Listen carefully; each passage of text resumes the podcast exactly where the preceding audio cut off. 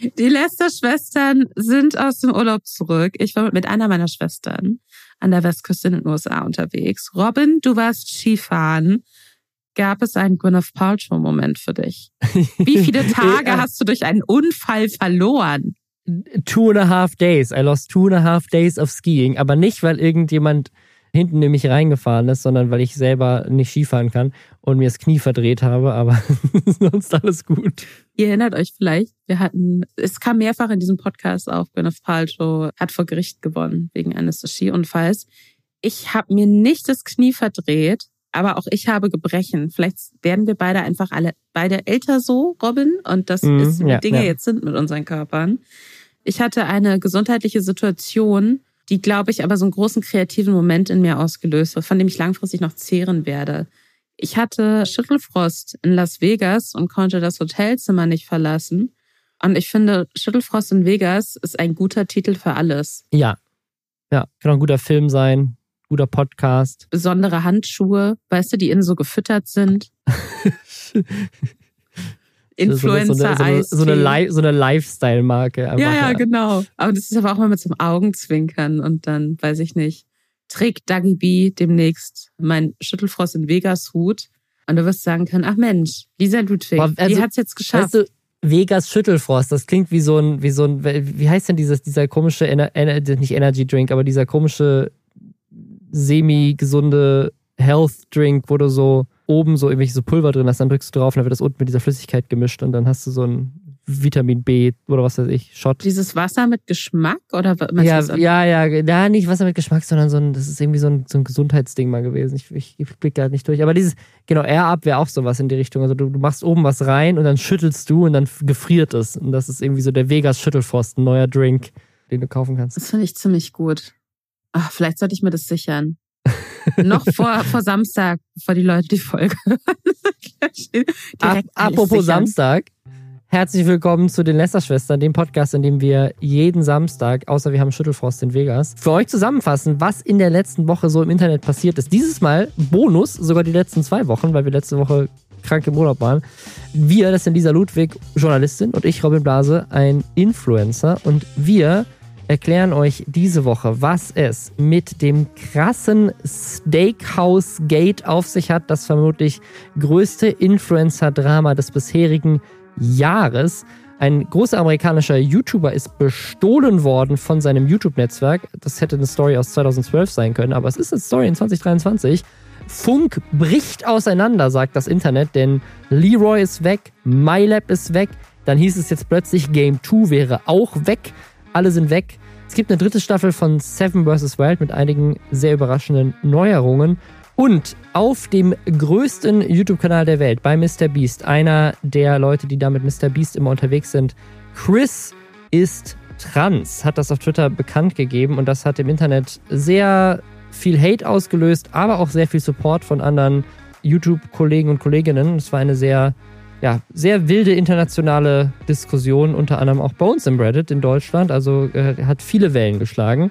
Und dann gibt es noch News rund um eine der bekanntesten Familien der Welt, die sich nämlich, hier die Kardashians, einen neuen Mann mit in die Familie reingeholt haben. Allegedly allegedly, was Lisa sehr traurig macht, Nein, dass sie das, das schon geht mir gut, muss. aber wir verraten euch echt nachher, um wen es geht. Ihr müsst diese Folge bis zum Schluss hören. Es ist ein neuer Mann, ist Teil der Kardashians. Ein neuer Influencer ist Teil davon. Naja, das und mehr jetzt und wir fangen direkt an mit dem großen Steakhouse Gate.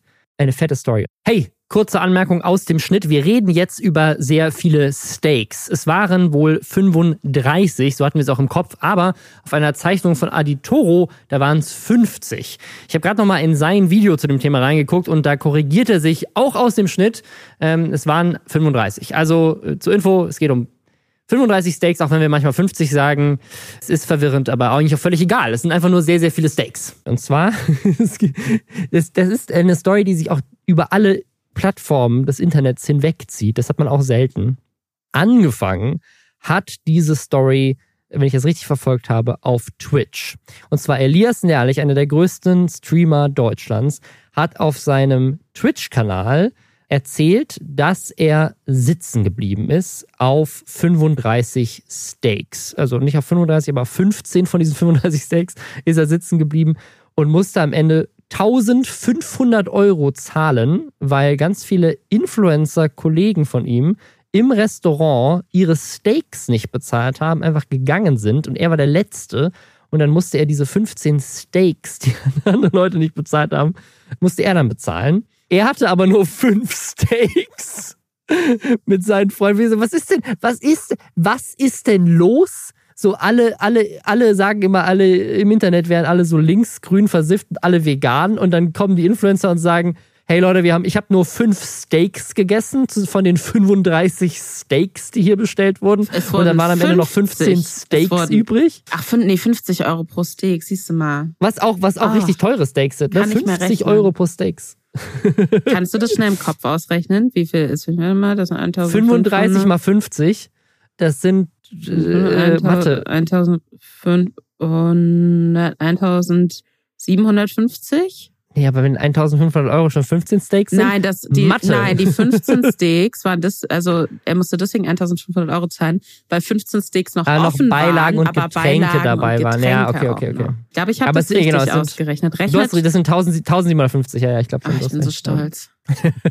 also, sie haben für 1750 Euro Steaks bestellt, aber auf jeden Fall noch sehr viel mehr Getränke und Beilage, die auch noch übrig waren. Aber ich fand, diese, ich fand dieses Aufhänger, dieses Steak so lustig, weil so, warum essen die alle so viele 50 Euro Steaks? So, was ist, die, also, ja, ich meine, sie waren im Steakhouse, okay, vielleicht, vielleicht liegt es daran. das könnte es erklären, das Mystery, warum sie alle Steaks gegessen haben. Blase äh, ja, aber wer, wer war, investigativ ermittelt. das, warum, warum essen alle Influencer plötzlich Steaks? Investigativrecherche. und dann sieht man dich aber auch so vor einem Steakhouse stehen und du connectest aber immer noch nicht die Dots. Und es so, in diesem Steakhouse wurden die Influencer zuletzt gesehen. Doch warum haben sie hier Steaks gegessen? Wir gehen dieser Frage auf den Grund. Doch es sieht aussichtslos aus. Niemand möchte mit uns darüber reden.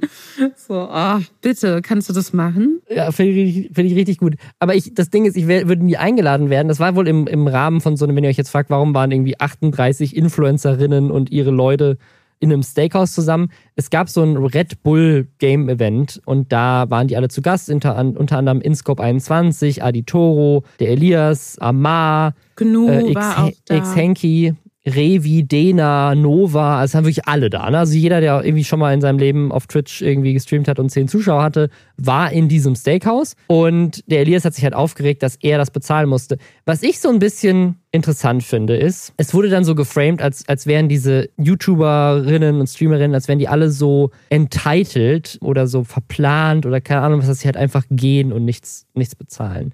Wo ich sagen muss, wenn das, also es, es, kommt ja eigentlich nicht so oft vor, dass du jetzt nach so einem Event zu 38 einfach zufällig ins selbe Steakhouse gehst. Ne? Es klingt für mich so ein bisschen so, auch weil das nach einem Event war, als, als hätte halt vielleicht auch einfach Red Bull gesagt, so hey, wollen wir nicht alle noch hinterher in dieses Steakhouse gehen mm. oder so? Mhm. Ich weiß es nicht.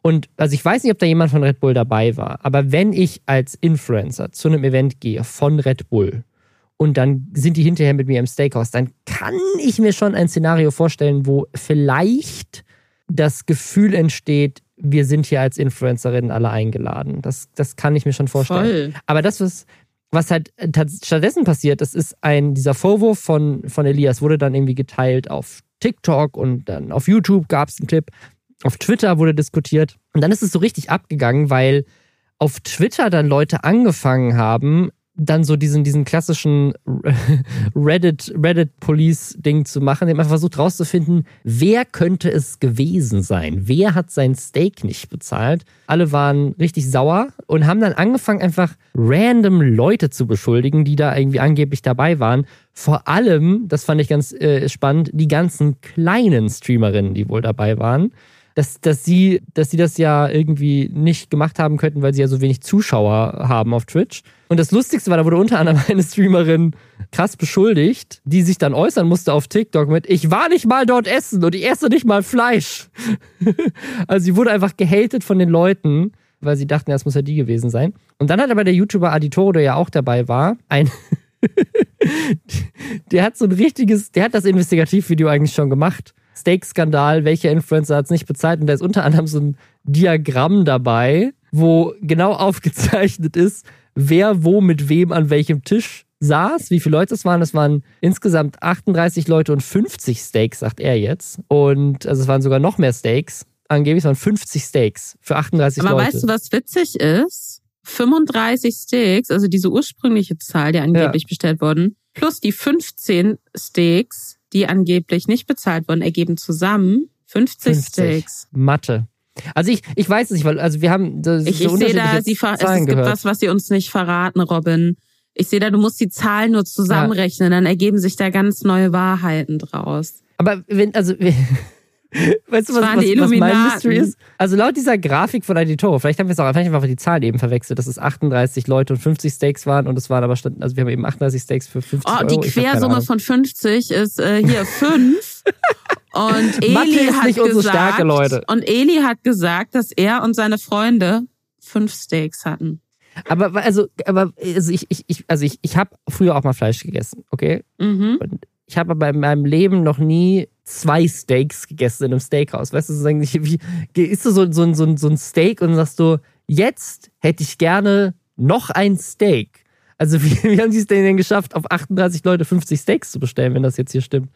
Naja. Es ist ein, es ist ein großes Mysterium. Ich liebe ja, auf jeden diese, Fall, ja. auf jeden Fall Aditore dann versucht das irgendwie rauszufinden, wer, wer schuld ist für den Steak-Vorfall.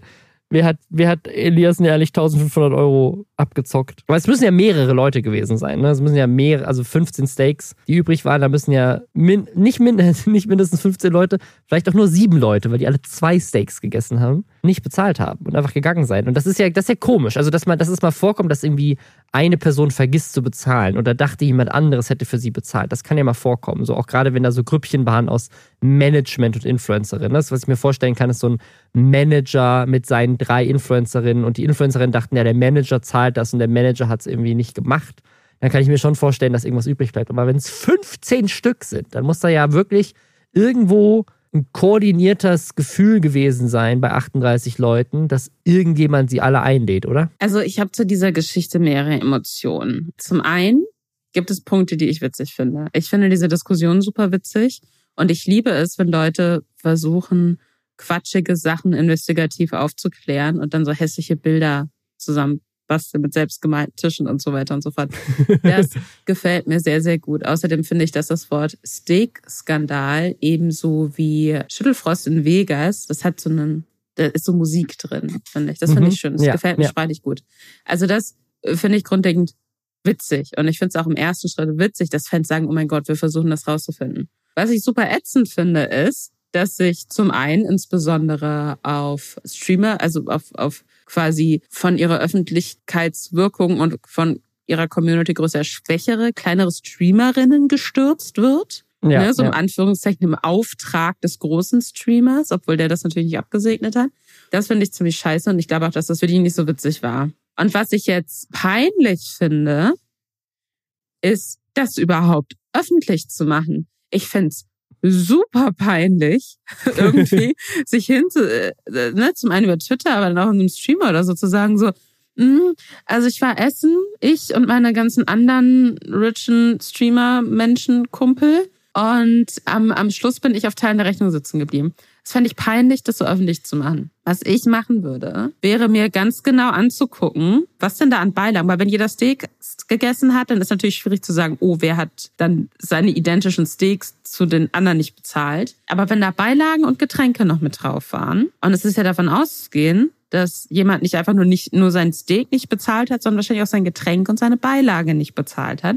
Das heißt, dadurch bekommen die Steaks so ein bisschen Gesichter. Weißt du, was ich meine? Mhm. Und dann hätte ich einfach mal gesagt, Leute, folgendes. Erinnert ihr euch noch, weißt du, irgendwie so WhatsApp-Gruppe oder was weiß ich, oder Discord-Chat mit allen Leuten, die da waren, weil offensichtlich hängt man ja irgendwie gemeinsam ab. Einfach mal so sagen so, hey, sag mal, wer von euch hatte denn gestern diese super leckeren Kartoffeln?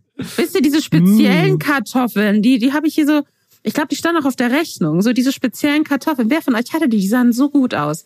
Ne? Und dann machst du dir so Notizen. Ah. Aha, die haben die, alles klar. Und dann so, ich habe gestern, ich weiß gar nicht mal, was wir alles getrunken haben. Wer von euch hatte denn, das äh, klang auf der Karte so gut. Wer von euch hat denn Folgendes getrunken? Weißt du? Und dann kannst du so kleine so Haken machen neben so Namen. Und dann ergibt sich daraus schon ein Bild. Und damit sammelst du Beweise. Und dann versuchst du, die Leute einfach dann wiederum unter vier Augen anzusprechen, zu sagen, du pass auf, ich weiß, wir haben vielleicht Witze drüber gemacht, dass Red uns hier bestimmt einlädt oder was weiß ich. Aber das haben die ja gar nicht gemacht, ne? wir mussten das ja selbst zahlen. Und deine Sachen waren da irgendwie noch offen. Ich habe das dann jetzt übernommen, ist auch kein Ding, aber wirst du es mir Paypalen oder so? Ja, ja. Weißt du? Und das dann unter vier Augen machen und das nicht so öffentlich machen, weil das finde ich peinlich. Weißt du, so wenn ich mit irgendjemandem oder in einer größeren Gruppe bei Essen bin und eine Person vergisst, dass sie drei Gläser Wein hatte statt zwei Gläsern Wein. Und dann bin ich erst jetzt noch da oder so und es hat noch ein Wein offen. Dann sage ich natürlich, ja gut, dann zeige ich den jetzt. Und dann würde ich halt die, dann würde ich auch nicht auf Twitter schreiben oder eine Insta-Story machen, hey Leute, so krass. Ich musste diesen Wein jetzt noch bezahlen. Und natürlich kostet ein Glas Wein keine 1500 Euro, zumindest den Wein, den ich und meine Freundinnen und Freunde trinken. Aber ich kann mir nicht vorstellen, dass diese 1500 Euro Elias Nährlich in den Ruin getrieben haben. Und ich hätte es cooler gefunden, das nee. nicht öffentlich zu machen. Also vor allem, weil er ja offensichtlich auch so ein bisschen sich damit schmückt, dass er es gezahlt hat und es auch irgendwie gar nicht zurück wollte. Also was, was ich so absurd finde, ist, ich glaube, ich war in meinem ganzen Leben noch nie in einem Restaurant, wo am Ende die Rechnung 1500 Euro war und das ist nur, dass hier was übrig geblieben ist. Vielleicht habe ich aber einfach keine Freunde und gehe nicht mit 38 Leuten ins Restaurant, vielleicht liegt es auch daran. Aber was ich auch so absurd finde, ist, ich werde jetzt, nach diesem, nachdem ich das weiß, nie in meinem Leben mit 38 Leuten in ein Restaurant gehen, weil, weil es ist ja wirklich absurd, dass die Regel einfach nur ist, tja, wenn du als letzter in der Gruppe, weil das, du meintest gerade, die kennen sich alle untereinander, aber ich glaube, ja, die kennen sich, aber ich glaube nicht, dass die alle jetzt Best Buddies sind. So, die waren ja einfach nur alle zufällig auf demselben Influencer-Event und sind danach zusammen essen gegangen. Das heißt, am Ende war das einfach nur eine große, random zusammengewürfelte Gruppe. Das war jetzt nicht so, hier drei meiner besten Freunde haben ihr Essen nicht gezahlt, ich muss dafür jetzt irgendwie gerade stehen im Restaurant, sondern nee, ich bin zufällig mit 37 anderen Leuten, mit denen ich gerade auf dem gleichen Event war, reingegangen ins Restaurant und deswegen nagelt mich das Restaurant jetzt darauf fest, dass ich 1500 Euro zu Aber zahlen habe. Aber das dürfen die rechtlich doch gar nicht. Die dürfen dich doch gar nicht dazu zwingen, das Essen anderer Leute, die mit dir am selben Tisch saßen, zu bezahlen. Glaube ich nicht, dass es stimmt. Ja, ich glaube auch nicht, dass, das, dass sie das gemacht hätten, aber es wirkt, also es wirkt so ein bisschen so, als was wäre denn passiert, wenn er es nicht bezahlt hätte? Hätten sie dann die Polizei für die anderen gerufen, deswegen hat er gesagt, ja gut, dann kniege ich einfach ein und mach das jetzt so. Ich, also ich glaube auch nicht, dass das jetzt sozusagen ist. Ich glaube nicht, dass, dass jetzt Elias rechtlich dafür haftbar gewesen wäre, aber man, man fühlt wahrscheinlich die Pressure von dem Restaurant. Äh, sicherlich, und das ist auch eine scheiß Situation. Aber weißt du, so entweder man ist mit, mit Leuten, mit denen man in irgendeiner Art in Kontakt steht und die man mag und man sagt so, hey, weißt du, die man vielleicht anrufen und sagt so folgendes. Ich habe gerade für uns das alles ausgelegt. Ich, ihr wisst, wer von euch nicht gezahlt hat.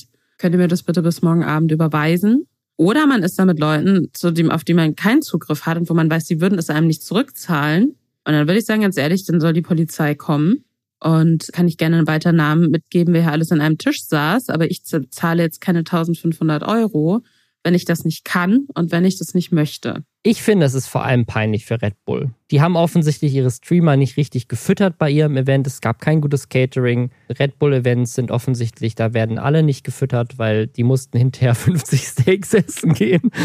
Und dann mussten sie es sogar noch selber bezahlen. Das ist kein, das ist, das ist keine gute Gastgeberschaft. Ich hätte, das ein Wort? Ich hätte es tatsächlich selbst herausfinden können, weil ich war eingeladen dazu. Weil Gnu hat da auch mitgespielt und er hat mich gefragt, ob ich mitkommen möchte.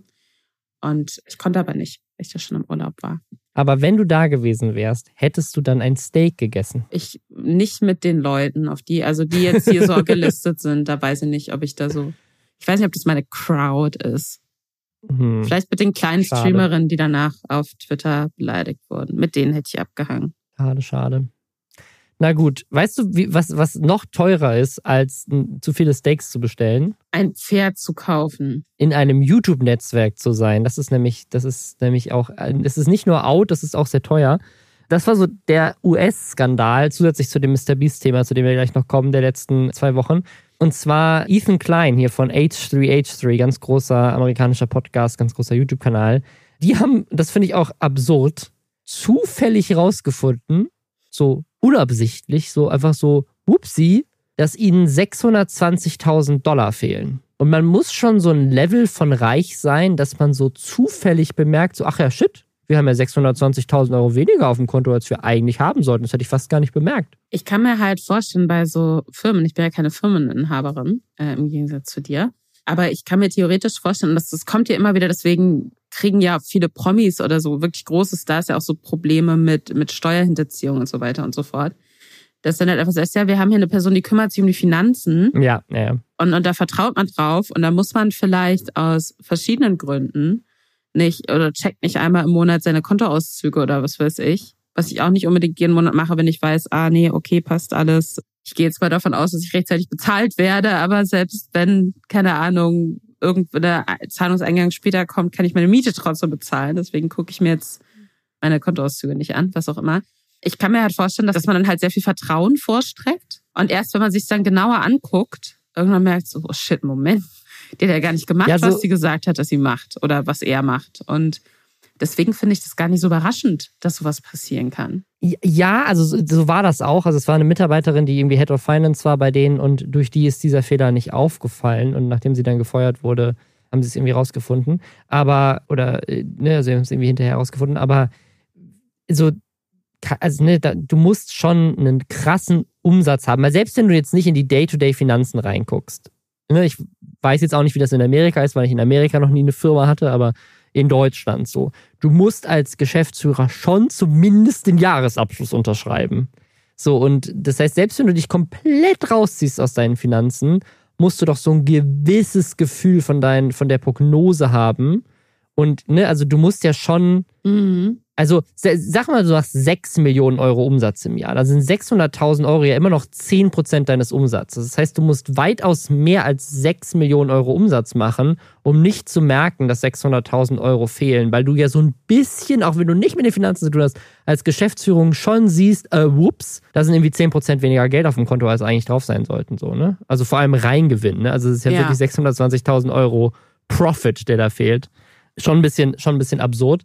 Aber was, was passiert ist, der war in einem, in einem YouTube-Netzwerk. Und YouTube-Netzwerke sind ja nicht unumstritten. Ne? Also man kennt es noch von Mediakraft, die von allen Seiten immer mal wieder auf den Sack bekommen haben.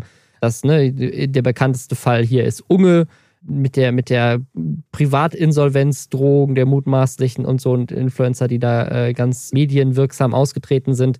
Dann gab es diesen Fall mit Game Theory und, und anderen Kanälen, wo das Netzwerk einfach pleite gegangen ist und denen aber ihr Geld nicht ausgezahlt hat, weil die sozusagen als Umsatz, den Umsatz der Influencer, der über ihre Bücher lief, aber von denen sie ja nur einen kleinen Prozentsatz als Vieh behalten haben, als, als ihren Umsatz verkauft haben, da, sich dadurch Kredite geholt haben, dann pleite gegangen sind und plötzlich war das ganze Geld von den Influencern weg. Und bei Broadband TV ist das wohl anscheinend jetzt ähnlich oder stand zumindest zwischenzeitlich der Vorwurf im Raum, die wären auch pleite, weil die sich irgendwie einen Kredit holen mussten. Der Aktienkurs ist wohl völlig im Keller. Die hatten dieselbe Finanzfrau. Die, die hatten dieselbe, dadurch dadurch haben sie ihn auch austricksen können. Das war einfach, die haben dieselbe Buchhalterin genommen. Nee, was, was passiert ist, ist, äh, das ist bei Netzwerken ganz normal so. Normalerweise bist du bei einem YouTube-Netzwerk und dann bekommen die einen Prozentsatz deines Einkommens. Insbesondere dann, wenn sie natürlich äh, Deals ranholen, ne? wie, so ein, wie so ein Management. Die kriegen dann irgendwie 30 Prozent. Und bei H3H3 war das wohl so, dass die halt gesagt haben, hey, ihr kriegt 30 Prozent von den Einnahmen, die ihr reinholt, aber unsere YouTube-Einnahmen gehören uns komplett, ne? weil die H2H war schon riesig, als die eingetreten sind hier bei Broadband TV. Und was aber Broadband TV dann gemacht hat, ist, im Gegensatz zu dem, was in dem Vertrag steht, sie haben sich von dem YouTube-Memberships. Also du kannst bei YouTube ja wie bei Twitch auch inzwischen auch so ein Abo abschließen, ein Bezahlabo für den YouTube-Kanal. Und davon haben die sich einfach 30 Prozent abgezwackt, obwohl das vertraglich ihnen gar nicht zustand. Und als das dann auch, und das, das war wohl eine Menge Geld, die scheinen ziemlich viele zahlende Abonnentinnen zu haben. Und als das dann rauskam, haben die dann behauptet, nö, das ist kein Fehler, wir behalten das einfach, das gehört uns das Geld. Und dann hat Ethan von H2H das eben dann öffentlich gemacht und gesagt hat, die haben uns beklaut und die machen das bewusst und die haben unser Geld gestohlen. Dann kamen noch andere YouTuber, die bei Broadband TV sind, die dann meinten so, hey, ich habe das gerade auch mal gecheckt, shit, bei mir ist auch 30% von dem Membership-Zeug abgezogen worden. Dann kam es halt raus, dass irgendwie Broadband TV gar nicht finanziell so gut dasteht und irgendwie sich einen Kredit holen mussten und die, die Aktienkurse irgendwie um 96% gefallen sind. Und dann hatten plötzlich ganz viele Leute Angst, dass sie einfach ihr Geld nie wiedersehen. Und irgendwie auch Auszahlungen wurden zwischenzeitlich verschoben bei denen und so. Deswegen ja, YouTube-Netzwerke einfach immer noch ein super shady Business. Und äh, jetzt am Ende gab es auch wohl gute News, dass er das Geld tatsächlich wiederbekommt. Also die haben es ihm wohl ausgezahlt, Broadband TV. Aber ich fand es einfach nur absurd, dass dass solche YouTube-Netzwerke und auch solche Skandale mit YouTube-Netzwerken auch irgendwie zehn Jahre nach Mediakraft immer noch existieren. Was ich tatsächlich am dann doch irgendwie schönsten finde an der Geschichte, wenn man etwas Schönes darin sehen möchte, ist die Art und Weise, wie Ethan Klein dann seine E-Mail an das Netzwerk beendet hat. Und ich finde, daran sollte sich jeder ein Beispiel nehmen. Ich würde es lieben, wenn Leute mir nicht mehr einfach nur wütende, dumme E-Mails schicken, sondern so ein bisschen kreativ sind. Zum Beispiel, auch wenn ich ihnen kein Geld aus der Tasche ziehe.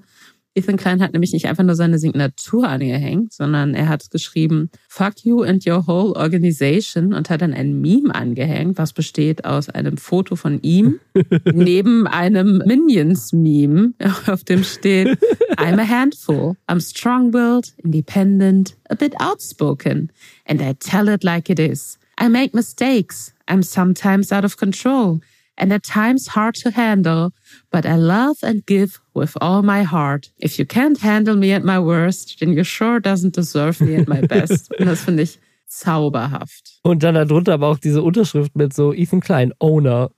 Ja. Das ist einfach sehr professionell. Das finde ich gut. gut. Ich, ich habe tatsächlich, ne, ich kenne mich natürlich nicht aus mit, mit, also nicht ne, so en Detail damit, wie so Finanzierung von YouTube oder Abwicklung, finanzielle Abwicklung von YouTube-Kanälen abläuft. Das ist nicht Teil meiner Arbeitsexpertise. Ich muss sagen, mich hat es tatsächlich überrascht, dass es ein Problem ist, in welchem Land das der Google AdSense Account angelegt ist. Mhm, wusste ich auch nicht. Und dass Ethan Klein lieber so einem Netzwerk beitritt, auf das er ja ansonsten scheinbar nicht angewiesen war oder anscheinend nicht angewiesen war, weil es ihm ja nicht darum ging, Werbepartnerschaften abzuschließen mhm. oder so weiter und so fort, dass er lieber das gemacht hat, anstatt dann halt in Kauf zu nehmen, dass für den Zeitraum, in dem quasi dieser Account darauf abgeändert wird, dass er dann jetzt ein US-Account ist, statt dann halt in diesem Zeitraum keine AdSense-Einnahmen zu haben. Das, das würde mir jetzt persönlich, das ist natürlich ärgerlich, würde mir jetzt persönlich sinnvoller erscheinen, weil man ja auch an so ein Netzwerk zahlt und Geld abdrückt und offensichtlich manchmal viel zu viel Geld abdrückt. Aber ich bin auch keine millionenschwere US-YouTuberin, deswegen ist vielleicht total egal, was ich für sinnvoller ja. halte. Ja, ich meine, sein Deal war ja, dass sie eigentlich von YouTube nichts abgeben müssen. Das heißt, es hatte eigentlich nur Upside, also dass sie nur, nur von Deals, die die ranholen, was abgeben. Das heißt, in dem Sinne war es wahrscheinlich günstiger, aber jetzt am Ende hat es ja auch funktioniert, aber zwischenzeitlich wirkt es auch wie ein wie ein schlechter Move. Dann hätte ich auch lieber ein paar Wochen auf AdSense verzichtet. Aber ja, also ich, ich finde es einfach absurd, dass das, dass das immer noch passiert. Und ich finde es vor allem absurd, dass auch YouTube-Netzwerke auf der anderen Seite immer noch denselben Fehler machen, den schon Mediakraft mit Unge gemacht hat. Du kannst dich einfach nicht mit Leuten anlegen, deren komplettes Business daraus besteht, sich im Internet über Leute wie dich aufzuregen. So, das macht einfach keinen Sinn. Also die Influencer haben ja die komplette Macht auf ihrer Seite. Die haben die, die haben die Community hinter sich, die haben äh, die komplette Medienpräsenz hinter sich, die als, als mir öffentlich gelisteter Aktienkonzern dich ja komplett zu Boden bringen kann, weil einfach alle dich hassen. Plus kein Influencer jemals wird wieder bei Broadband TV hier einen Vertrag unterschreiben, weil sie alle, wenn sie einmal das googeln, das Video finden werden. So weißt du, das ist so dumm. Das hat jedes YouTube-Netzwerk schon zu Fall gebracht. Ja. Sich einmal richtig anlegen mit einem Influencer und dann machen die halt einfach ein Video und dann ist vorbei. So. Aber weißt du, was witzig ist? Dass wir, wenn man das sich so betrachtet, wir ja dasselbe Dumme machen wie die YouTube-Netzwerke. Weißt du, was ich meine? Wir legen uns mit sehr großen, sehr reichweitenstarken Menschen an. Denn wir haben einen Influencer-Lester-Podcast. Aber uns geht cancelt, es auch. Cancelt uns nicht.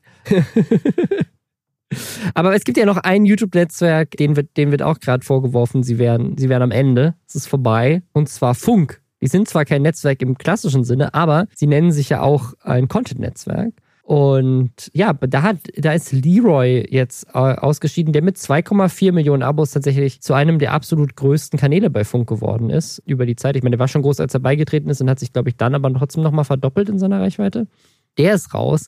Dann kam die News, dass MyLab jetzt komplett aufhört. Die ist nicht wirklich raus bei Funk, die hört einfach auf mit YouTube. Ne, bei, bei Leroy war es diese, diese typische Situation, die auch bei kurz gesagt und bei Simplicissimus in letzter Zeit genannt wurde, nämlich einfach, dass er sagt, ja, ich bin sozusagen flexibler, wenn ich nicht bei Funk bin und bin aber sehr dankbar für die Zeit und, und tschüss. Bei Mai ist es eher das Thema, dass sie sagt, ja, ich bin jetzt schon wieder schwanger Und ich mag Fernsehen mehr als YouTube generell. Also einfach durch die Planbarkeit und nicht dieses Always-On-Thema, was du bei YouTube hast. Das ist ja dieses klassische YouTube-Burnout-Thema, dass man halt irgendwie immer das Gefühl hat, man muss immer Content machen. Und das beim Fernsehen halt nicht so, weil du klare Staffeln hast. Das verstehe ich auch komplett, dass sie das da irgendwie bevorzugt, gerade mit jetzt demnächst zwei Kindern. Das heißt, Mai ist weiterhin aktiv und auch öffentlich-rechtlich aktiv, nur halt nicht mehr mit die, der YouTube-Kanal wird halt erstmal komplett eingestellt. Gibt es immer noch, aber kommt einfach kein neuer Content online. Und dann gab es noch so eine andere Story, wo ich nicht sicher bin, ob die, ob die stimmt oder was da die Story ist. Das werden wir erst rausfinden, wenn dieser Podcast online ist. Vielleicht wisst ihr es dann. Nämlich, es gab das Gerücht im Rocket Beans Reddit, dass Game 2 sich von Funk auch trennt, weil da gab es nämlich, bei den Rocket Beans, die haben ja auch immer ihre Live-Channels und die haben immer noch ihre Website und da kündigen sie immer an, was so an Programmen kommt. Und da hatten sie angekündigt, dass jetzt den, am kommenden Samstag, also heute, wenn der Podcast online geht, dass da um 12 Uhr die nächste Folge Game 2 online geht und die, da stand dann schon der Titel. Und der Titel war Endlich unabhängig, Game 2 sagt sich los. Und da haben natürlich nach diesen Stories von jetzt Simplicissimus, kurz gesagt Leroy und Mai, Leute äh, dann darüber gemunkelt, dass das potenziell bedeutet, dass Game 2 auch raus ist bei Funk. Da ist der Top-Kommentar in dem Reddit direkt so, das ist unmöglich, dass sie sich trennen, weil dieses Team könnten sie nie im Leben bezahlen. Das da, also in der freien Wirtschaft könnten sie das auf jeden Fall nicht. Wenn das wirklich so ist, dass sie bei Funk raus sind, das weiß ich nicht. Das kann ich mir aber vorstellen, weil sie, das haben, glaube ich, Leute hier nicht so richtig auf dem Schirm gehabt in dem Reddit. Äh, die sind ja jetzt schon bei ZDF Neo. Also Game 2 läuft ja im Fernsehen inzwischen. Das ist ja nicht nur ein reines Funk-YouTube-Projekt, sondern das läuft auch bei ZDF Neo auf dem Fernsehsender. Und es gibt ja andere Kanäle, wie zum Beispiel das Bohemian Browser Ballett. Ich glaube, inzwischen heißen sie nur noch Browser Ballett, die auch bei Funk gestartet sind und inzwischen eine Fernsehsendung sind. Oder MyLab, die ja auch bei Funk gestartet ist und jetzt ihre eigene ZDF-Sendung hat. Ich könnte mir vorstellen, dass Game 2 einfach raus ist bei Funk in dem Sinne, dass sie halt nicht mehr Teil von dem Funk-Content-Netzwerk sind, weil sie vielleicht auch einfach älter geworden sind, gewachsen sind und jetzt halt rübergehen in die Mediathek. Und wenn ich das richtig gesehen habe, passiert das demnächst auch mit Y-Kollektiv, dass die auch in die Mediathek gehen und nicht mehr so wirklich bei YouTube sind. Also viele von diesen Funkkanälen, mit denen Funk mal gestartet ist oder die in den letzten Jahren gekommen sind, die, die, die sind halt inzwischen einfach erwachsen geworden, so ein bisschen. Also sowohl in ihrem Content als auch potenziell vielleicht auch in ihrer Zielgruppe. Ähm, da gab es jetzt auch ein Video vom dunklen Parabelritter, wo er auch mit einem der Head of Contents von Funk gesprochen hat, wo er am Ende auch so ein bisschen zu dem Schluss kommt, so ja, okay, ne, Funk hat halt ganz klar die Zielgruppe 14- bis 29-Jährige. Und wenn Kanäle, das kann ich mir bei Game 2 auch gut vorstellen, halt irgendwann nicht mehr Leute, mit die 29 sind, erreichen, sondern Leute, die vielleicht 35 sind oder sowas, dann ist es halt nicht mehr Teil des Auftrags. Also das, da kann auch Funk gar nichts für. Das halt einfach, steht halt einfach im Rundfunkstaatsvertrag so drin. Dann ist es halt einfach nicht mehr Teil des Auftrags. Und dann, wenn es ein gutes Format ist, dann kann es halt im Fernsehen weiterlaufen oder in der Mediathek weiterlaufen. Aber es erreicht halt nicht mehr die Zielgruppe, mit dem Geld, was für Funk vorgesehen ist. Und da muss das Geld halt von einem anderen Sender oder aus der Mediathek kommen, um das Format zu finanzieren. Und dann ist es halt nicht mehr Teil von Funk. Ja, also das, das halte ich auch für, für absolut nachvollziehbar und für die, für die sinnvollste Erklärung. Tatsächlich habe ich mir jetzt aber hier live-recherchemäßig mal die mhm. Aufgabe gemacht und habe einfach mal den Uploadplan der Rocket Beans aufgerufen, der auch unter diesem Reddit-Post mit diesem Screenshot verlinkt ist. Und da steht für Samstag, dem 22.04. um 12 Uhr für Game 2 einfach ein regulärer Folgentitel drin, nämlich den Spieletiteln, um die es geht, Raven's Watch, Dead Island 2 und Shadows of Doubt. Also ich würde jetzt zum Beispiel auch nicht ausschließen, dass dieser Screenshot nicht echt ist. Das, das wäre lustig, wenn jemand gefälscht hat. Was noch lustiger wäre, ist, wenn einfach irgend so ein Praktikant das hochgeladen hat und sich gedacht hat, so was für ein Clickbait-Titel schreibe ich da jetzt rein. Und dann einfach so gesagt, so, haha, Game 2 ist raus. Und dann erst hinterher den geändert hat und nicht damit gerechnet hat, dass er solche Wellen schlägt oder so. Das könnte auch sein. Aber ich meine, am Samstag, wenn die Folge rauskommt, werdet ihr es wissen, ob das Thema des, des Videos ist. Aber wie gesagt, ich gehe nicht davon aus, dass das bedeutet, dass, dass das Game 2 jetzt auch unabhängig wird, so wie Leroy, sondern wenn bin ich mir sehr sicher, das bedeutet, dass das halt einfach Game 2 jetzt ein reines ZDF-Neo-Format wird und wahrscheinlich trotzdem noch auf YouTube läuft. Also das, ne, es gibt ja auch andere Fernsehformate, die dann trotzdem auf YouTube auch noch ausgestrahlt werden. Und auch von Mai, mehrere ihrer Fernsehshow-Folgen wurden ja auch auf ihrem YouTube-Kanal hochgeladen und so. Also um das Thema Rocket Beans nochmal kurz aufzugreifen, zu dem ich inhaltlich hier jetzt gerade so auch die größten Einblicke und die größte Nähe habe. Ich muss ganz ehrlich sagen, ich kann mir auch nicht vorstellen, dass sollten die sich wirklich von Funk trennen, das mit endlich unabhängig zu machen. Gerade wenn man Ja, offensichtlich ja, finanziell Mhm. abhängt mit diesem sehr aufwendig und, und ganz, ganz toll produzierten Format mit echt einem großen Team, das es so ja aber auch braucht. Wenn man da weiterhin finanziell dranhängt und dann halt im Endeffekt die Unterabteilung der öffentlich-rechtlichen einfach wechselt, dann kann ich mir nicht vorstellen, dass man das unter einem Titel verkündet, der so negativ klingt gegenüber Funk. Ja, das, da habe ich doch gar nicht drüber nachgedacht. Du hast recht. So, das, das würde eher zu jemandem passen, der das so ironisch sagt, nachdem er raus ist. Und das, ja, ja, das macht irgendwie auch keinen Vielleicht, Sinn in dem ich meine, Kontext. dieses endlich unabhängig könnte sich natürlich auch auf was komplett anderes beziehen. Ja, ja, es gab auch die Theorie, dass es vielleicht einfach eine Sonderfolge über Indie-Games ist oder sowas und sie damit so ein bisschen spielen, so, haha, wir sind independent wie Indie-Games oder Ja, so. voll. Also deswegen, ich bin gespannt, wenn ihr diese Podcast-Folge hört, seid ihr viel, viel schlauer als wir. Aber dass ein öffentlich-rechtlich finanziertes Netzwerk, das eben ganz, ganz bestimmten Auftrag hat, diesem Auftrag auch dadurch nachkommen muss, dass eben regelmäßig überprüft wird und die Kanäle und ne, werden ja auch reg regelmäßig darauf überprüft, ob man noch weiter mit denen zusammenarbeiten möchte, ob das auch Sinn macht. Das, das finde ich nachvollziehbar und richtig. Und dass man sagt, okay, jetzt, ne, man, man soll ja, Ja, auch nur Leute ja. von in einer gewissen Altersklasse erreichen. Wenn es offensichtlich ist, dass das jetzt zu großen Teilen auch ältere Menschen anspricht und wir wollen das aber weiter in irgendeiner Form öffentlich-rechtlich finanzieren, dann schieben wir die in einen anderen Bereich. Wenn nicht, oder wenn die vielleicht auch gar keine Lust mehr haben, öffentlich-rechtlich zu sein, weil das natürlich gewisse Einschränkungen mit sich bringt, dann trennt man sich eben. Also ich sehe das jetzt nicht als Zeichen dafür, dass Funk am Ende ist. Ich sehe das als Zeichen dafür, dass, ne, dass man eben überprüft, ob selbst auferlegte Aufgaben auch so richtig wahrgenommen werden. Und dass sich vielleicht dann aber auch so ein bisschen wandelt, in was für eine Art von Plattform Funk investiert. Ne? Weil natürlich auch die ja, jüngere TikTok Zielgruppe. Mhm. dann eben gegebenenfalls mehr auf TikTok ist als auf YouTube. Wa- Was ich, was ich auch ganz spannend finde, ist, ich, ich merke dann immer wieder, wenn ich sowas, auch dieses Video von, von Dunklen Parabelritter, weil ich natürlich auch noch weitaus tiefer drin stecke als jemand, der sozusagen auch mit einem Funkformat moderiert und auch schon Funkformate produziert hat, dass ich immer so, ich immer das, ich vergesse das immer wieder, dass Leute auch gar nicht so einen Einblick haben, also dass viele anscheinend auch gar nicht wissen,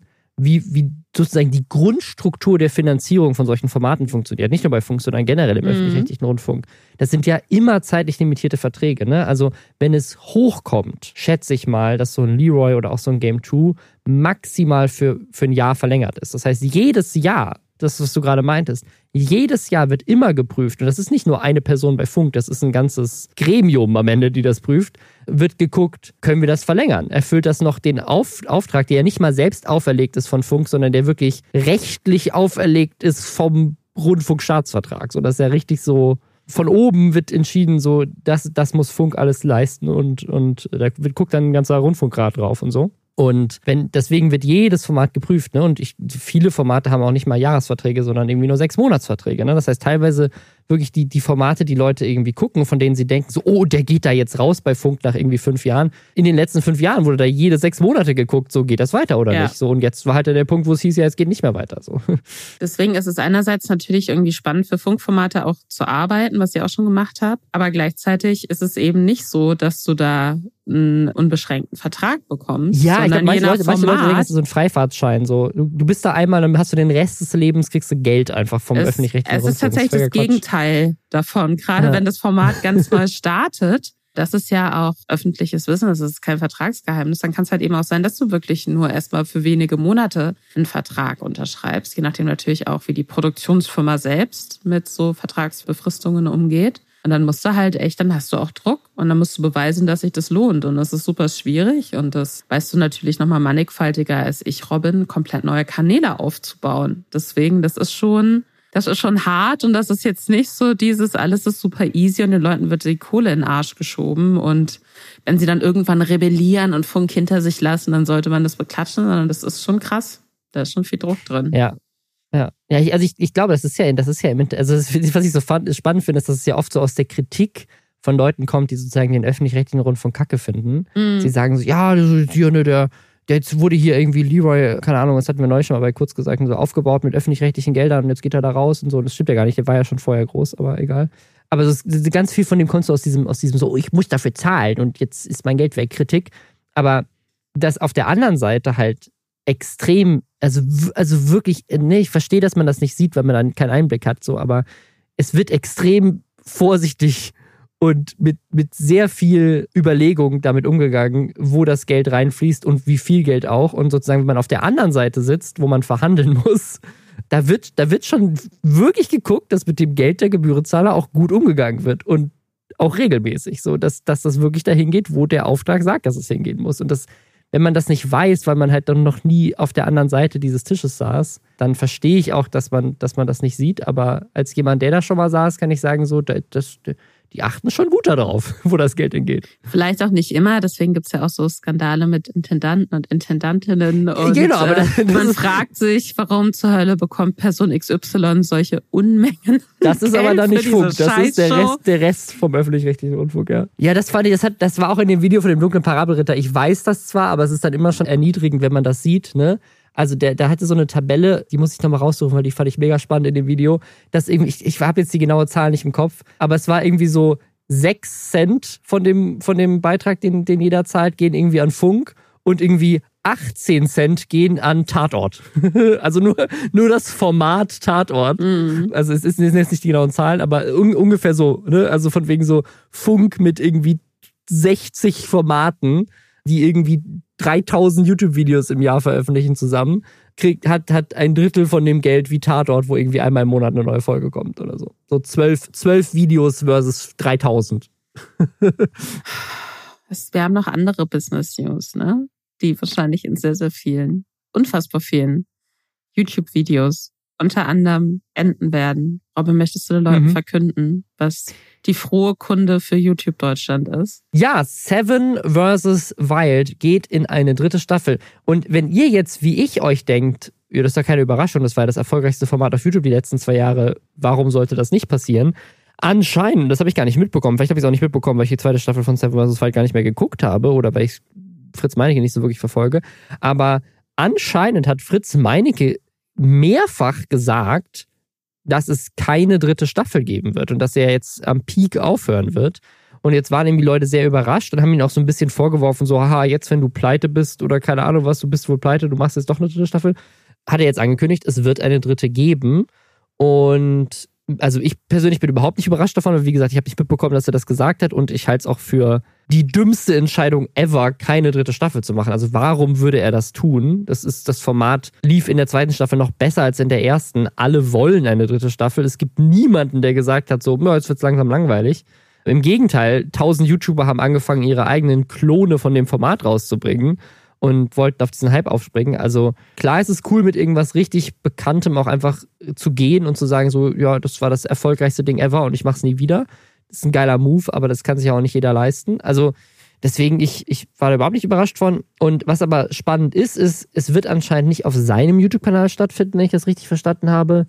Es gibt nämlich jetzt einen eigenen Seven vs. Wild YouTube-Kanal, der auch in kürzester Zeit irgendwie 100.000 plus Abos geknackt hat. Und es wird wohl dieses Mal 14 Tage lang gehen, also noch mehr Content, der produziert werden kann. Und es werden auch doppelt so viele Teilnehmenden sein. Es werden auch 14 Teilnehmende sein. Also es ist nicht Seven vs. Wild, es ist 14 vs. Wild. Was so ein bisschen, was so ein bisschen seltsam ist, weil die Zahl 7 sich ja in allem durchgezogen hat, ne? Sieben Teilnehmer, sieben Tage, sieben Gegenstände. Das zu verdoppeln auf 14 Tage macht es natürlich so ein bisschen kaputt. Müsste jetzt eigentlich 14 vs. Wild heißen. Aber sie umgehen das so ein bisschen, indem sie sagen, es wird ein Teamformat, das heißt, es sind immer zwei zusammen. Die Sache ist, ich finde schon, dass es jetzt einen neuen Titel braucht. Und ich habe eine Idee.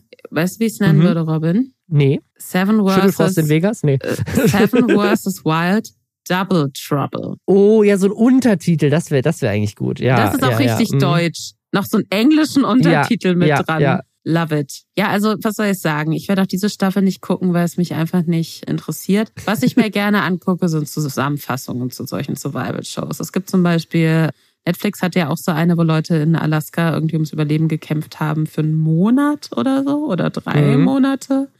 Und Netflix hat auf YouTube diese sehr, sehr gute Reaction-Show, wo zwei Drag Queens, Katja und Trixie Mattel, die ich beide sehr, sehr liebe, auch wenn mir Trixie Mattels Name gerade nicht eingefallen ist, die reacten auf so Netflix-Shows. Das ist unfassbar fantastisch.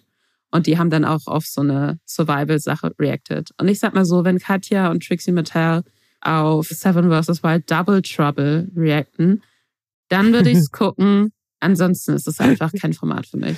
Ich glaube, es braucht, es braucht einfach, es braucht einfach, wir müssen einfach noch mehr so dumme Untertitel uns überlegen. Seven vs. Wild. Jetzt erst recht, oder?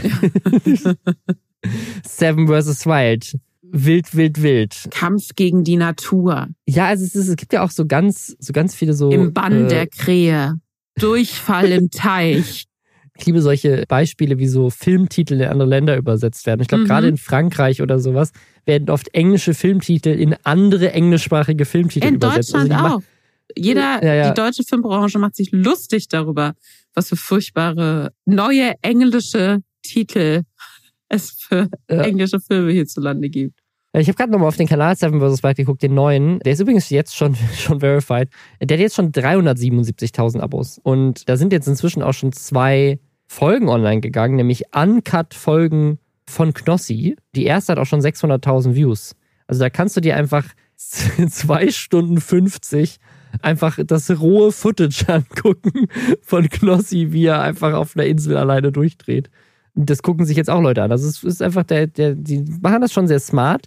Und ich muss sagen, dass ich tatsächlich auch sehr intelligent finde, nach der zweiten Staffel jetzt eine eigene Marke draus zu machen und die auszugliedern aus Fritz Meinecke. Das erlaubt ihm nämlich theoretisch es besser zu verkaufen, dass wenn er wirklich die Marke mal verkaufen will an einen Fernsehsender oder sowas, es erlaubt es auch unabhängiger mach, zu machen von ihm. Es erlaubt es auch, ne, so mit diesen Uncut-Folgen und so jetzt übers Jahr hinweg das besser zu skalieren.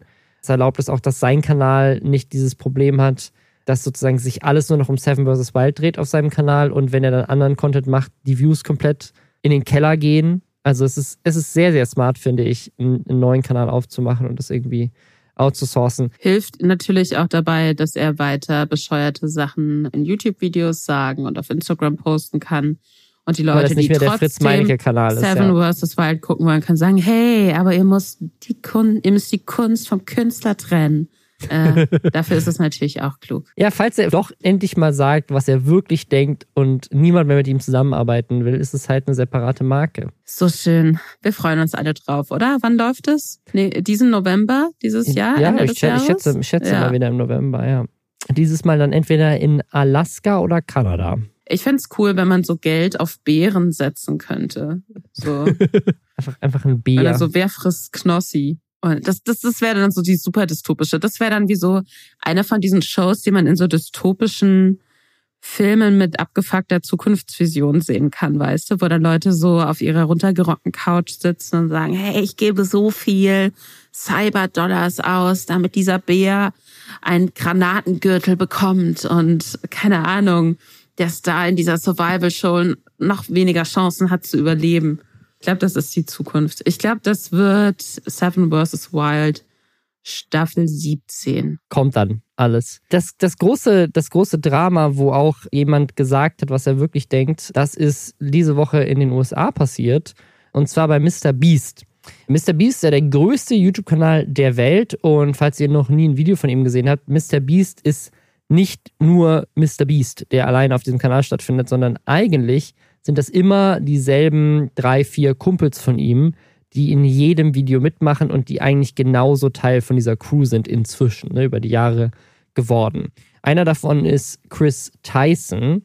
Und Chris, der alle Pronomen benutzt, sagt er, sagt er selber, der hat sich jetzt als trans geoutet. Und zwar basierend auch auf einem ziemlich, wie ich sagen, hasserfüllten Tweet. Und zwar war das so ein Tweet von einem, von einem Twitter-User, namens Blix, der auch 58 Millionen Views hat, dieser Tweet, und 127.000 Likes.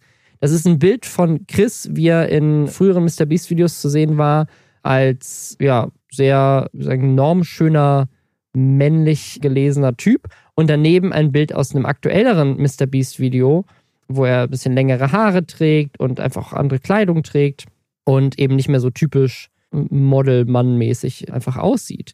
Und dann haben, das, und dieses Bild hatte den Untertitel Bro, what the fuck happened? Und daraufhin haben auch viele darunter kommentiert, auch mit, mit sehr hasserfüllten Kommentaren über das Thema Transpersonen. Und das hat dann so eine ganze Welle losgetreten, Denn Chris hat sich dann dazu entschieden, dann auch wegen diesem Tweet zu teilen, dass er seit zwei Monaten HRT macht. Ich weiß gar nicht, wie das, was das auf Deutsch ist. Einfach Hormontherapie, wäre, glaube ich, das, das richtige Wort. Genau. Äh, so nennt man das genau, im Deutschen. Genau, so die Amerikaner kürzen das immer so ab. Genau. Und da hat sie sich dann geäußert. Und dann ist halt, und das ist ja generell ein Riesenthema in den USA gerade, hat das eine riesige Welle an Transfeindlichkeit ausgelöst in den, in den USA. Bis hin zu, ja, also ne, bekannte Twitter-Accounts, aber eben auch andere YouTube-Kollegen, die Videos gemacht haben, dann so Video-Essays wie Why Chris will soon be a nightmare for Mr. Beast. Also Leute gesagt haben, dass sozusagen der, der Fakt, dass einer der Gesichter, die auf dem Kanal von Mr. Beast zu sehen ist, eine Transperson ist, dass das den Kanal jetzt in den Ruin treiben wird. Das hat dann auch extrem viele Views generiert und so. Und dann aber wiederum hat dieses Video auch dann viele Reaktionen erzeugt, wo Leute dann angefangen haben, ihn zu verteidigen. Unter anderem Mr. Beast selber mit einem Tweet, der 265.000 Likes hat und 18 Millionen Views. Yeah, this is getting absurd. Chris isn't my nightmare. He's my fucking friend and things are fine. All this transphobia is starting to piss me off. Also Mr. Beast hat sich quasi gegen transphobe Inhalte geäußert und das hat dann wiederum eine Riesendebatte ausgelöst, weil er halt der größte YouTuber der, der Welt ist und viele Kinder ihm folgen. In den USA ist das natürlich auch ne, für, für LGBTQ plus Allies super, dass er sich dazu äußert. Für die rechte Szene, die Republikaner in den USA, super schrecklich, dass er das tut. Also eine riesige Debatte, einfach nur weil ein Typ halt gesagt hat, so, yo, ich fühle mich in meinem Körper nicht wohl. Ich finde es ganz, ganz furchtbar zu sehen, dass Transfeindlichkeit jetzt so das neue Hobby von reaktionären Menschen geworden ist oder von vielen reaktionären Menschen geworden ist. Ne? Dass es immer so verschiedene, weiß ich nicht, Stationen gibt, an denen man sich so abarbeitet. Besonders gerne an Minderheiten, die sowieso schon viel mehr Gefahr ausgesetzt sind, angegriffen zu werden, beleidigt zu werden, diskriminiert zu werden. Auf die stürzt man sich dann nochmal und dann arbeitet man sich an so verschiedenen Minderheiten ab. Und jetzt gerade sind es Transpersonen. Ich, ich habe auch das Gefühl, es hört nicht auf, ne? Und das sage ich als Person, die cis ist, die also in dem Körper geboren ist, der auch meinem äh, gefühlten Gender entspricht, der meinem Gender entspricht. Das gibt ja auch im Sprachlichen ne, diesen Unterschied zwischen Sex und Gender, was dann in so transfeindlichen Statements auch immer gerne durcheinander geworfen wird. Weißt? Und, und mir tut das weh und ich kann mir noch nicht mal ausmalen, wie das den Leuten weh tut, die unmittelbar davon betroffen sind. Und was mir aber ganz, ganz oft auffällt bei diesen Sachen, zuletzt jetzt auch, weil ich zum Beispiel für Streamgestöber, das ist der Podcast von Moviepilot, haben wir diese Woche eine Folge veröffentlicht, wo es um diese angekündigte Harry Potter Serie geht von HBO und so ein bisschen mhm. erklärt, warum das auf mehreren Ebenen eine schlechte Idee ist. Und eine schlechte Idee ist eben, dass da ganz prominent auch gesagt wird, dass Executive Producer da J.K. Rowling ist, die ja eine der reichweitenstärksten, bekanntesten Personen ist, die sich sehr, sehr öffentlich transfeindlich äußert. Und der erste Kommentar, den ich auf diesen Tweet zu diesem Podcast hatte, war auch von jemandem, der meinte, ich soll doch mal beweisen, wo sie dann bitte was, was Transfeindliches gesagt hat, weil es, es, es gäbe ja echte Transfrauen, die hätten schon mal Videos darüber gemacht, dass J.K. Rowling gar nicht transfeindlich ist. Und ganz, und ich finde, das sieht man jetzt auch in dieser Diskussion um Mr. Beast herum, dass halt ganz viele Leute sagen, ja, hä, wo ist denn hier was transfeindlich? Das ist doch nicht transfeindlich, so, ne? Also transfeindliche Sachen sagen, aber nicht zugeben wollen, dass man transfeindlich ist. Und es gibt von einer meiner Lieblings-YouTuberinnen, ContraPoints, die sehr, sehr lange, sehr, sehr aufwendige Videos macht, viel zu politischen Themen, viel zu gesellschaftlichen Themen und eben auch viel zu so Gender-Themen und feministischen Themen. Ich stimme nicht mit jeder einzelnen Sache, die sie sagt, überein, aber alles, was sie sagt, ist interessant und bringt mich dazu nachzudenken. Und die hat tatsächlich Anfang der Woche ein Video veröffentlicht, was jetzt nach einem Tag schon 1,4 Millionen Views hat, geht fast zwei Stunden lang dreht sich primär um J.K. Rowling, heißt auch The Witch Trials of J.K. Rowling und arbeitet sich da eben an so einem neuen Podcast ab, der so ein bisschen so Reaktionen auf transfeindliche Aussagen als übertrieben darstellt. Und sie erklärt eben so ein bisschen, okay, was, wie funktioniert Transfeindlichkeit? Warum kann man denn nicht erwarten, dass immer ruhige Debatten geführt werden, wenn Menschen ihr Recht auf Leben abgesprochen wird und so weiter und so fort. Und sie sagte eine Sache, die ich super wertvoll finde. Für jede Person, also sie sagt super viele Sachen, die sehr, sehr wertvoll sind, ihr sollt euch dieses Video unbedingt angucken. Aber sie sagt eine Sache, über die ich seither sehr, sehr lange schon nachgedacht habe und die super wertvoll ist für jede einzelne Person, die im Internet von Leuten dazu aufgefordert wird, ja doch mal zu beweisen oder doch mal so eine klare Aussage zu schicken, die deutlich, die beweist, dass diese Person wirklich transfeindlich ist. Ne? Sei das jetzt so eine J.K. Rowling oder sei das jemand, der, der eklige YouTube-Videos über Chris macht, wie dieser Sunny V2. Und zwar sagt sie, okay, geht doch einfach mal auf den Account der Person. Und wenn die Person schon in der Bio irgendwas Transfeindliches stehen hat oder ganz, ganz viele transfeindliche Sachen postet, dann fragt die Person doch mal, was sie denn als transfeindlich definieren würde. Also ob es überhaupt irgendwas gibt, was für die transfeindlich ist. Weil das, was sie selbst äußern, scheint für sie ja nicht transfeindlich zu sein, weil sie sich ja dagegen wehren, als transfeindlich benannt zu werden. So. Und was soll man ihnen denn dann für einen Beweis liefern, wo sie sagen, ja, stimmt. Das ist aber jetzt eins zu viel. Da habt ihr recht.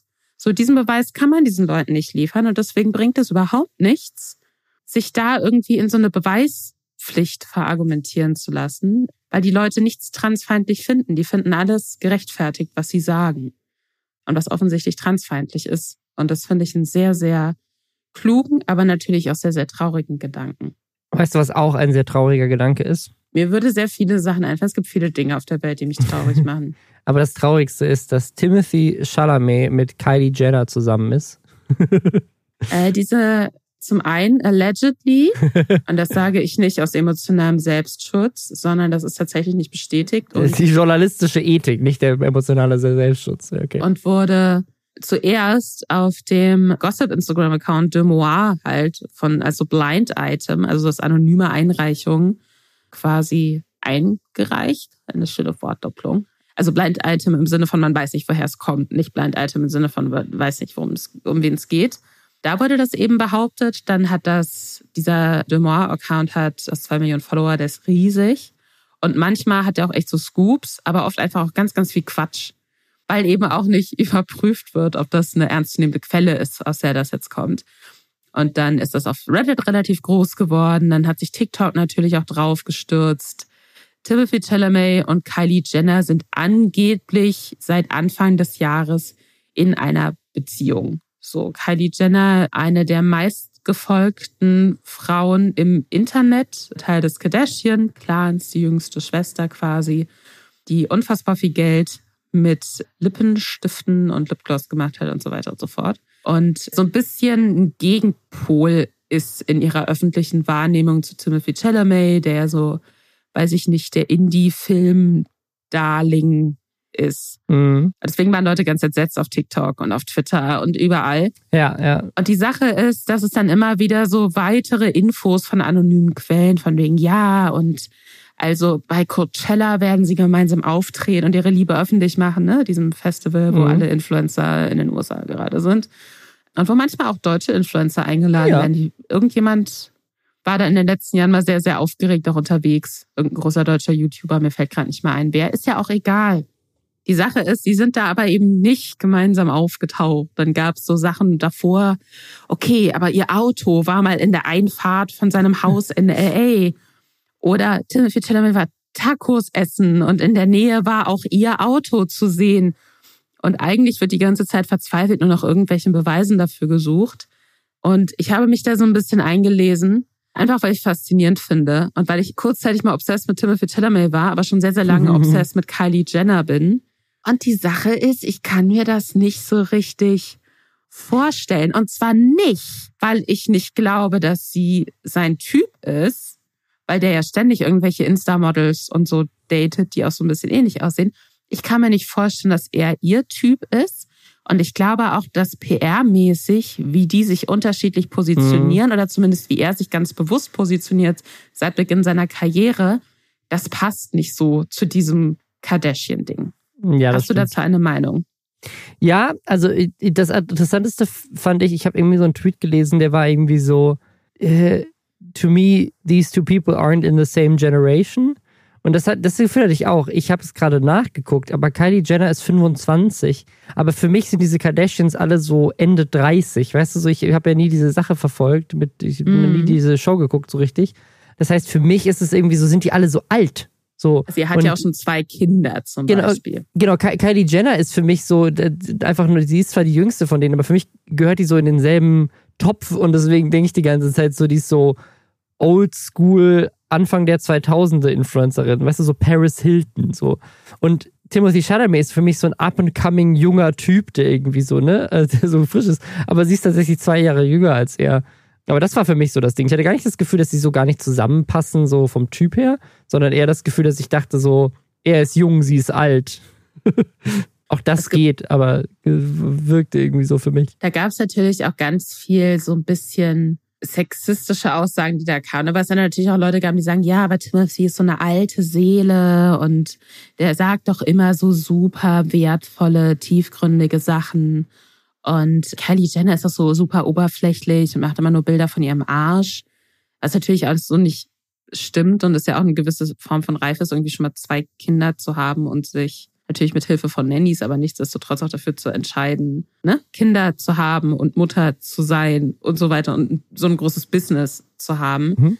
Deswegen, ich finde an diesem sehr verrückten Pairing irgendwie, an dem sich gerade das Internet den Kopf zerbricht, sieht man auch so ein bisschen, was es für unterschiedliche Maßstäbe auch an Männer und Frauen gibt. Also, ne, dass dann die eben die, die hübsche Frau, die hauptberuflich dann oft eben auch einfach nur hübsch aussieht, dass dann direkt davon ausgegangen wird, dass sie auch dumm sein muss und dass sowas der überhöhte Schönling, der ja so Dieb ist, wo man auch nicht weiß, ob der wirklich Dieb ist oder ob der vielleicht einfach immer Rollen spielt, mhm. wo er in ja. denen er kluge, tiefgründige Sachen sagt. Der muss dann natürlich der Gute sein und dass er sich herablässt, mit dieser Frau abzuhängen, dieser Hure das habe ich sehr interessiert verfolgt. Ich kann mir immer noch nicht vorstellen, dass es echt ist. Ich glaube, es ist ein PR-Ding. Ich glaube, dass das ja. dass Chris Jenner, die Matriarchin der Kardashian-Familie, das eingefädelt hat und dass dann anscheinend auch Timothy Chalamet, der da auch kürzlich erst nach LA gezogen ist und jetzt, glaube ich, so ein bisschen größer noch werden möchte in Hollywood, dass ihm das vielleicht auf irgendeiner Ebene auch helfen kann, nochmal mainstreamiger zu werden. Ich weiß es nicht, aber ich freue mich sehr auf die Auflösung dieser Geschichte und ob es Bilder gibt, wo sie mal so awkward Händchen halten. Das mal gucken. Ja. Wir behalten das für euch im Auge, was da los ist, wer mit wem was zu tun hat, welche Steaks gegessen werden und welche nicht. Auch nächsten Samstag wieder. Und bis dahin sagen wir Tschüss. Bis dann.